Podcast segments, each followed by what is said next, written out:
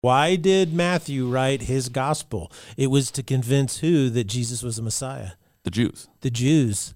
Yes. Yeah. So he really steeps us in not only all this uh, prophetic uh, connections from the Old Testament, which Matthew is so good about, but in this imagery, in uh, these parables, really help us understand. Wow, this had such a huge influence on how they understood everything else that Jesus taught.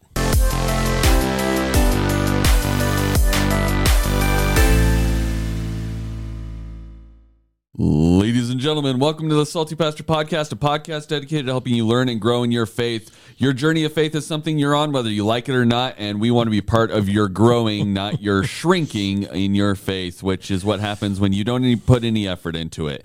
And we want you to be putting effort into it because what you believe about yourself is one of the most important things about you. And you need to know what you believe and why you believe it. And we're here to challenge you, to encourage you to critically think for yourself and about mm. your faith so that when people ask you, what do you believe, you have an answer for them. My name is Jesse Maher. I'll be your host, but we cannot do this without the one, the only, the salty pastor himself, Dr. Douglas Peake.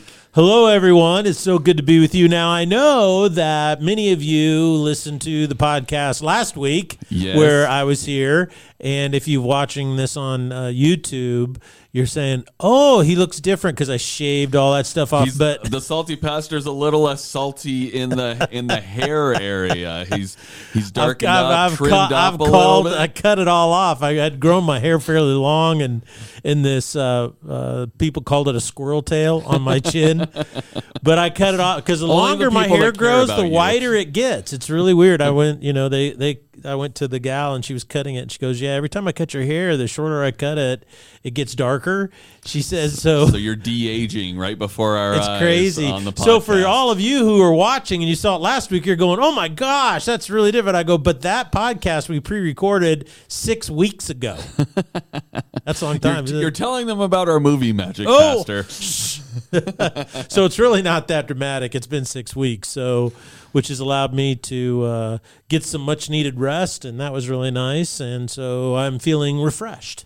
Yeah, I think you you've come in with a whole new energy. I'm excited that you're you're back in the saddle. I, I mean, now that the cat's out of the bag about our movie magic, it's been six weeks since we've gotten to record together and gotten to hang out and talk. And so I'm excited you're back. I know you have a lot of ideas cooking about where we're going in the future as far as what the what the series is we're doing and things uh, about that. And you're excited about those. So it's just going to be a great fall launch Yeah. as we're heading into the fall season. People start coming back from camping and and being outdoors, and we start settling back into routines. And we want to be part of your routine. So Yeah, and I, it's it's good to be back, and you know I got uh, to rest. That that was a big thing, you know, to be able to rest and take some time off. I did some writing.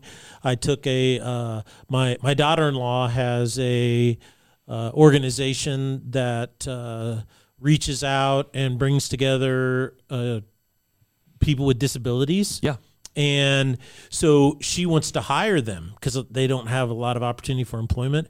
So she started a coffee business, you know, she and so she needs coffee carts to go around that they set up, and then these people will uh, uh, man them. And so I built her a coffee cart. Oh. So, so I've been doing that, writing a book, and, so and writing it's, uh, some other You're things. So- resting in some ways, but Yeah. not in all of the ways. well, I like to have something to do, a little break in energy, and you know, it's really good. And I, to be able to come back at the tail end of this whole entire summer series on the parables of Jesus is really kind of mm. fun for me because every parable that we've looked at over the course of the last 12 weeks or so, I think this whole series is 12 or 13 weeks long, is that it's about the kingdom of God. All the parables tell us what it is, how we become a part of it, what are the expectations once we are in it. And so over the years, I think it's really interesting is that theologians have had discussions and arguments and debates about well, once you're in the kingdom of God, what are the expectations? And what the parables do is help us understand the expectations. Now, recently, well, uh, what's really interesting is these arguments aren't just recent, they're very, very old. And I'll give you the background on them in just a moment, but they're resurfacing again. Okay. And what it is is is it's a debate about well, once you're involved and you become or you become a part of the kingdom of God, can you ever get kicked out of it or pushed out of it? Or can you choose to leave it? Uh, when you don't live up to the expectations of the kingdom of God. Now, the main reason uh, this has been such a huge debate for 1800 years and why it's resurfacing today is uh, basically because of persecution. Okay, Okay. It, it always revolves around that. Back in the second century and then into the third century, and if you remember your history, which I'm sure every salty pastor listener does, is that Christianity was uh, illegal until 312 AD. So the f- early fourth century. Okay. Early fourth century. So in the third century, between 200 and 300, there was a lot of persecutions that would come and go. And during one particular persecution, it was very severe. A lot of people renounced their faith. Okay. But this persecution only lasted three years. And so what happened is then after that emperor died and then it changed again, everybody said, "Well, I want to get back in the church." And so these people, so the people that suffered under the persecution because they refused to renounce their faith, they said, "No, you can't," because once you uh, reject Jesus, that's the unforgivable sin that Jesus talks about. Okay. Um, that's blasphemy. You rejected it. You renounced it, and uh, they said, you know, if you they quoted Jesus, if you deny me before my Father is who is in heaven, I will. Def- I mean, if you deny me before men, I will deny you before my Father who is in heaven. And so, what's interesting about that is that was the debate: is if you renounced your faith and now you went back in, can we accept you back in? So this debate has been going on for 18 a long time, yeah, yeah. 1700 years. And so I think today it's it's happening again, uh, not so much because of overt persecution, but because a, of a dilution or a lowering of the bar of what it means to live a Christian life, right?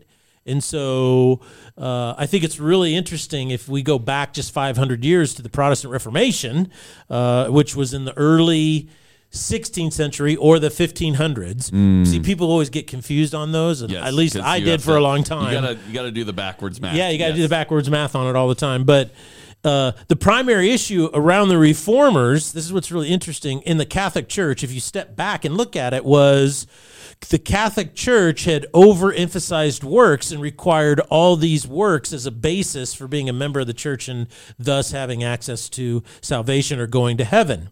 And one of the five solas, there were five solas in the Reformation, and one of the solas was sola fide, which means faith only. You don't have to do all these works of the church in order to get the church's blessing to go to heaven.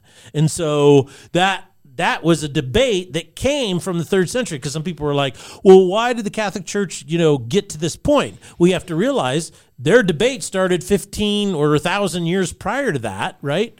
Where they were debating do we let people who denied the faith back into the faith after the persecution ended?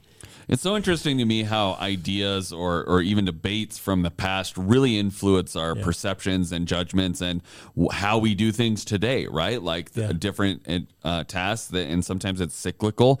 Um, like you said, there's there's old debates that come Mm-hmm. back up into into uh, prominence. Yes. My question is this. Should we be entering into these debates and taking a side, or or is there a side? Like, what should we be doing about this information you just gave us about these old debates that have been waging for a long time? Well, I think it, the the whole point of the salty pastor is to help people think for themselves. And the thing is, is that when you think critically for yourself, you always ask yourself: is this is that well? What are you attempting to do in this debate, or how are you framing your question at me? So, if someone mm. comes up to me and says, "Well, can you lose your salvation?" What that tells me is more about them than my answer. Because what it is is they're trying to frame the conversation in this regard. So people say, well, once you're in the kingdom of God, could you be kicked out?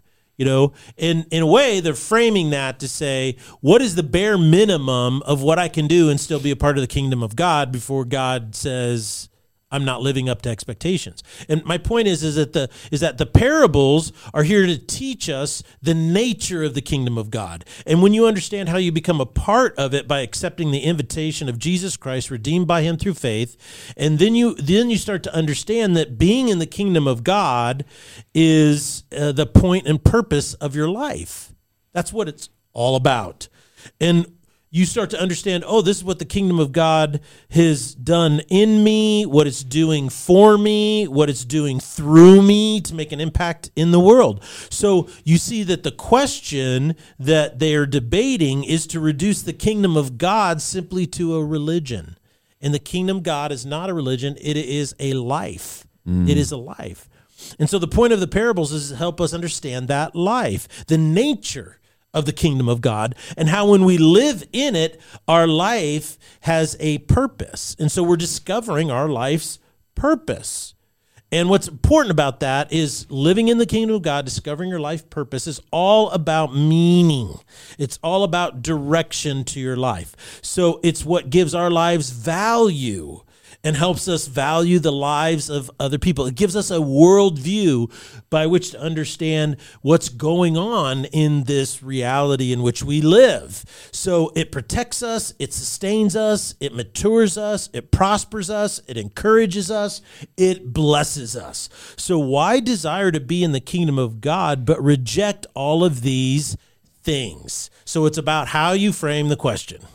Yeah, I think I'm I've I've realized more over these 320 something episodes that really understanding what question you're trying to pursue and then understanding what the framework around it is is one of the best things you can do because mm-hmm. I used to do this in debate all the time but I kind of always only used them in In debate. debate? Yeah like when i knew i was going into debate i'm like okay i got to put that that cap on and mm-hmm. and use my brain in that way. But i i stopped doing that you know when it came to anything outside the outside world and and even in my faith or or you listen to the news or things like that you you stop using those critical thinking skills or those Yeah. those skills that they taught you in school because you're like well i'm not in school anymore i don't need to apply this anymore I don't right? want it. i don't want it and so i think a reminder of that each and every time we listen to the podcast is hey you got to be really intentional Mm-hmm. about putting on your thinking cap and going okay what is this trying to do? What is the context? What is the question? Mm-hmm. and what's the framework around all of it? Because that's going to help you determine your answer Because you don't want to be manipulated. yeah.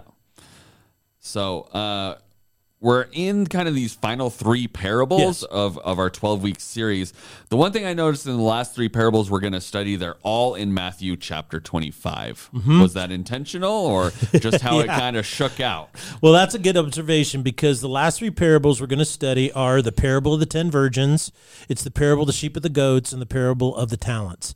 And all three of these parables appear in Matthew chapter 25, which is uh, the the last chapter of big teaching that Matthew includes before his betrayal, crucifixion, and resurrection. Okay. Okay, so his uh, his final days happen in just those last three chapters. You know, basically 26, 27, and twenty eight, and so it's it's kind of boop.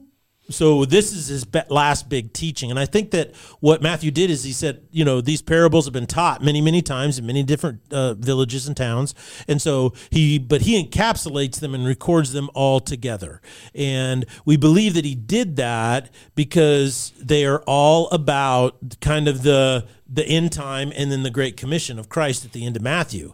And so it's all the themes of all three of these parables are number 1 prepare yourself, be ready. Number 2, being prepared is living out your values, the sheep and the goats, and then finally the parable of the talents is you need to use what God gave you. Okay? So it's all about that.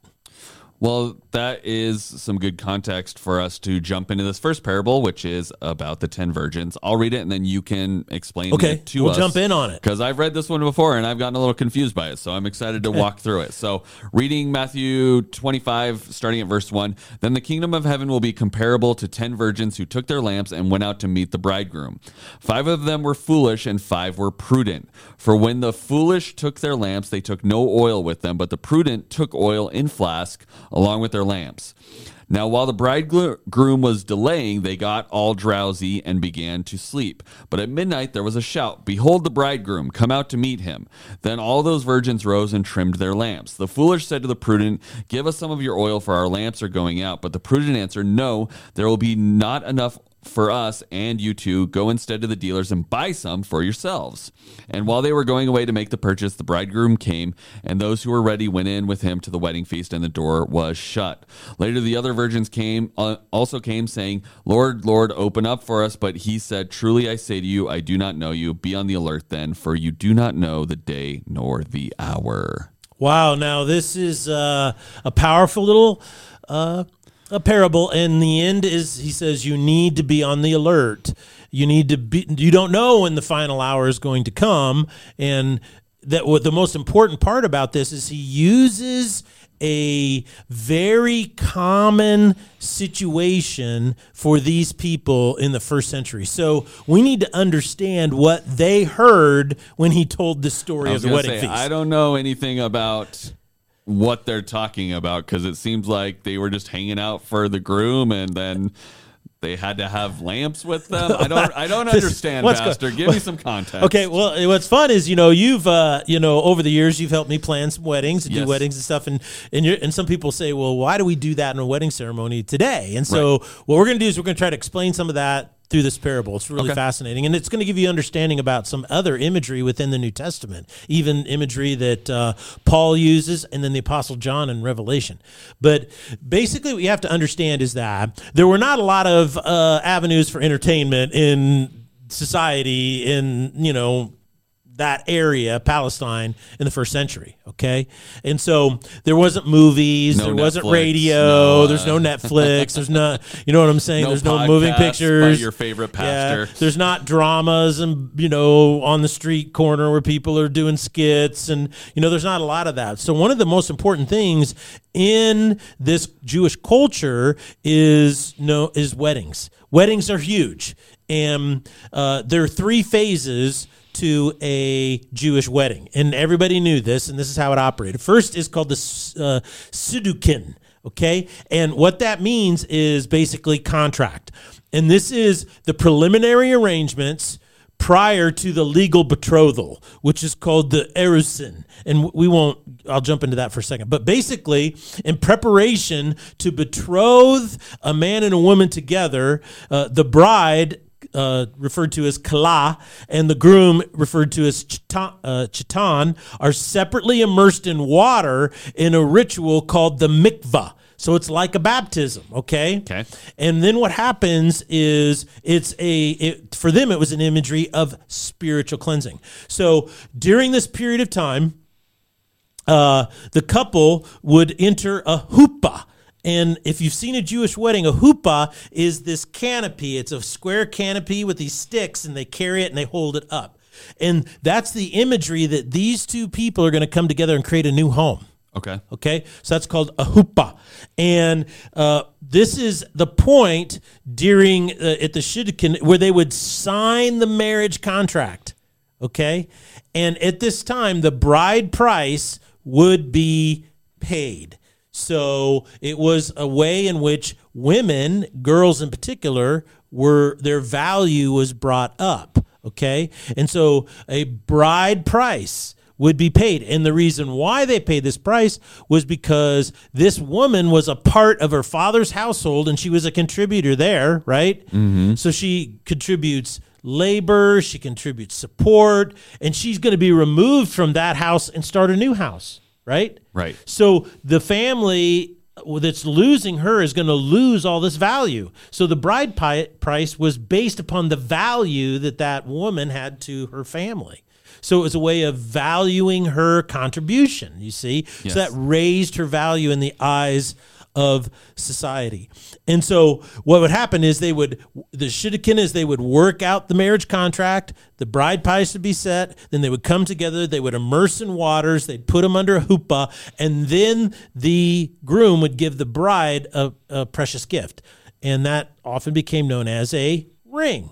Okay. See? So that's kind of where the whole notion of wedding rings came rings. from. Okay. Yeah. So then what would happen is then there would be a period now, the second stage called the erison or the betrothal. And if you remember in the story of Mary and Joseph, they were betrothed to be married, right? And then he wanted to divorce her, which people were like, well, how do you divorce someone you're not married to? Right. Well, in the Shidduchin, when you sign the marriage contract, that's like a marriage license. So you uh, technically you are married, but you don't have relations. There is no sexual. So she lives, the, the bride lives with her family. And then the groom, who is living with his family, right? They now have, during the Erison, the groom was supposed to prepare a new place for his bride. So he takes the imagery of the Huda and he makes it a reality. Okay. And so what he would do is if they were poor, oftentimes he would just add a bedroom or another room onto his father's house. If they were more wealthy, his dad might give him part of his inheritance, a little piece of property, and he would build a house. Okay. So when you're building a house, remodeling, you know, it takes about a year. There was also a pragmatic reason why, and that was it proved that the bride was what? She was pure. Right. Okay. And so uh, prior to her betrothal. And so there was this period of waiting. Now, the bride always knew to expect her groom somewhere about a year after the Shidducha during the Erison betrothal period. So she would expect this. And of course, the families are communicating. And so she didn't know what exact hour but what would happen is in in their culture, this is kind of how it work is they would figure out when she wasn't on cycle, uh, she wasn't menstruating. And then what they would do is the fathers would say, "Okay, she's in the middle of her cycle." And I don't know if the newlyweds knew this or not. but but what they would do is they would try to pick the time where you know the moms and the dads felt that she was most fertile. Yes. You see, so it's like this is the biggest opportunity Yes. because they they wanted grandkids right away. Yes. they don't want to wait, and so what would happen is once that was done, somewhere around you know the it could be the tenth month or the thirteenth or fourteenth month, sometime around there is they would say, okay, on this day he's going to come. Now during this year, what she's been doing is she's been preparing herself she has to make she'd make her own uh, linen dress which had to be pure white. She they would make various uh, uh, things like bedding and you know make all of these things preparation so forth. And the other thing she would do is she would procure lamps, and these are little, uh, they're little handheld lamps. Okay, and so what would happen is on the day that the parents had kind of prearranged, she knew he was coming, so she would invite all of her bridesmaids or women who were virgins as well into her home and say, "We're going to wait for him to come." They don't know when he's going to come.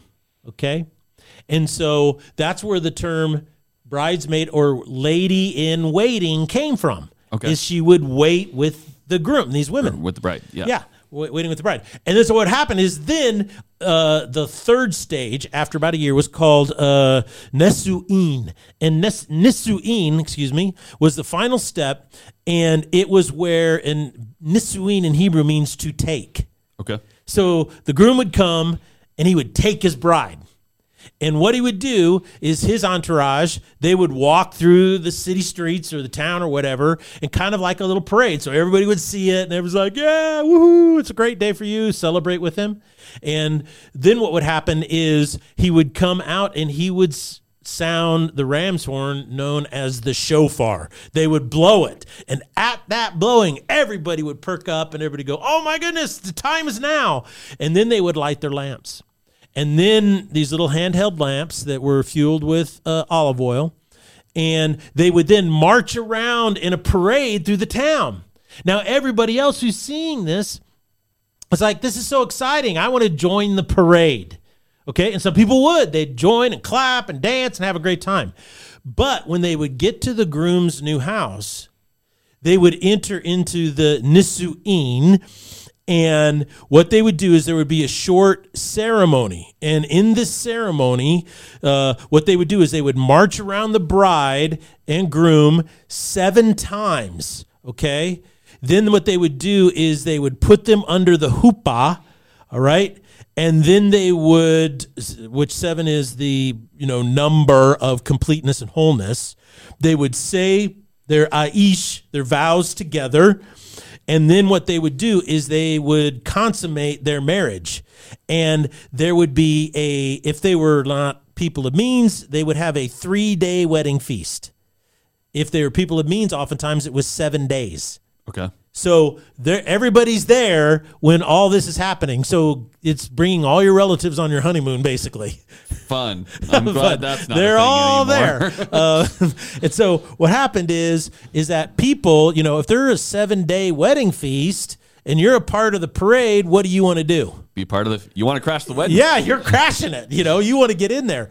So what was your ticket to get through the door into the wedding feast and the Nisu'in? Well, you said earlier that they had lamps, right? That's like right. They had to have a lamp. That's mm-hmm. basically your.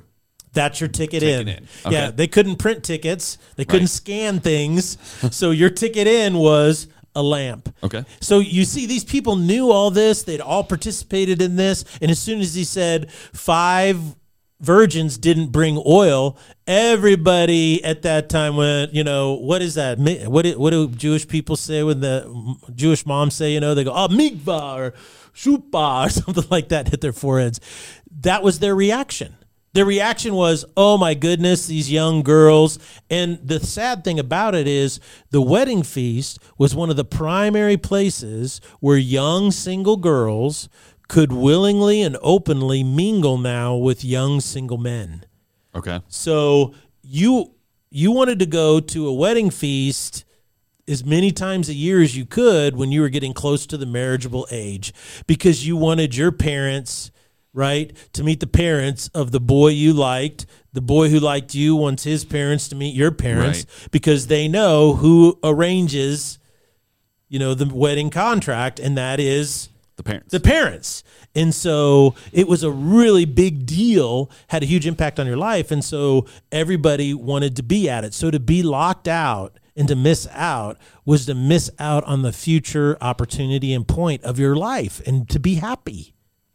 And so Jesus is saying that, look, when it comes right down to it, you have to he said you have to be prepared for when that horn is blast and that everybody lived that way. Mm. No one would no lady in waiting would ever go to wait with her bride without extra oil. Right. they wouldn't do it because you have and that's why these other women wouldn't share because they had to have enough for the parade. And the parade could you know an hour two hours long marching through the streets until you get to the house. Right. right? Because it was a spectacle and so that's why they wouldn't share because they're like, we're going to run run out, out, and then then- I'm going to be locked out. yeah. And so that's why he uses that imagery. So now that you understand this, you start to understand what Jesus is saying is that you know what it means to be prepared, you know what it means to wait, you know what it means to be ready. Guess what? The kingdom of God is exactly the same way. Mm. Well, it seems like Jesus is using an experience that literally everybody would be familiar with, Yeah. right? As Yeah, he tends to. Mm-hmm. do in these parables. Um, and and I, I see these parallels in this parable in some other sections where it talks about, you know, this kind of final trumpet, or I, it would probably be a shofar, right? They Yeah. didn't have trumpets back then. Uh, in First Thessalonians, the, the trumpet blast in Revelation. Yeah. Um, and then the statement of Jesus saying, We don't know the hour, but we should be reading the signs is also the same thing of, you know, I know there Mm-hmm. are people that study end times very thoroughly, but you can only study so much because Jesus says you're not going to know. Yeah. Like I'm not I'm not you're just not going to know. And so I think all of this makes a lot more sense when when you understand this parable. It unlocks so many other portions of the Bible that maybe were a little confusing at the time, but now Yeah, but now it's the, it's now the same imagery. Yes. It's the same imagery, imagery that you should live prepared, and then there's going to be an announcement. There's going to be a horn. There's going to be a trumpet blast, and we're all going to hear it. You know, especially because they use the imagery of a wedding so many right. times with uh, Jesus being the bridegroom and, and the church being the bride. So it's like we're seeing similar all things. over again. Yeah, Okay. because why? Remember, why did Matthew write his gospel? It was to convince who that Jesus was the Messiah. the Jews. The Jews. Yes. Yeah. So he really steeps us in not only all this uh, prophetic uh, connections from the Old Testament, which Matthew is so good about, but in this imagery, in uh, these parables, really help us understand. Wow, this had such a huge influence on how they understood everything else that Jesus taught. Absolutely. Well, thank you, Pastor. I'm excited for us to dive deeper into this on Thursday. I'm sure you have lots of uh, other things that you have to share with us about this particular parable. And we're excited you're back in in the saddle and ready to be cruising along. And uh, I I made this decision while you were gone, but Oh, my. um, we haven't switched everything over to the new YouTube yet because we didn't want to do it without you here. So Okay. we're gonna let it go until the end of this month, and then Okay. everything's on the new YouTube channel after that. So if you Got it. still have not subscribed to the new Salty Pastor YouTube channel, make sure you do that because um, at the end of August we are Mm-hmm. moving everything over there, and they won't be on the Foothills Christian Church YouTube anymore. And we don't want you to miss out on your by you know twice a week Salty Pastor. And when you drip. move over, be sure and hit the subscribe button for Yes. it so that you always make sure that you get it. But also, once our subscriptions get up past a thousand, it allows us to embed links in Yes. so we get access to technology. So send them to people. Um, if Ask you have, to, yeah. if you're looking for, if you want to go back and uh, leave a comment on an old episode, um, those are all the old episodes are also on there, and that would be really helpful for the channel to be discovered as well to help get those subscriptions up as well. So thank you guys so much for joining us, and we will see you on Thursday here on the Salty Pastor Podcast. Good to be back.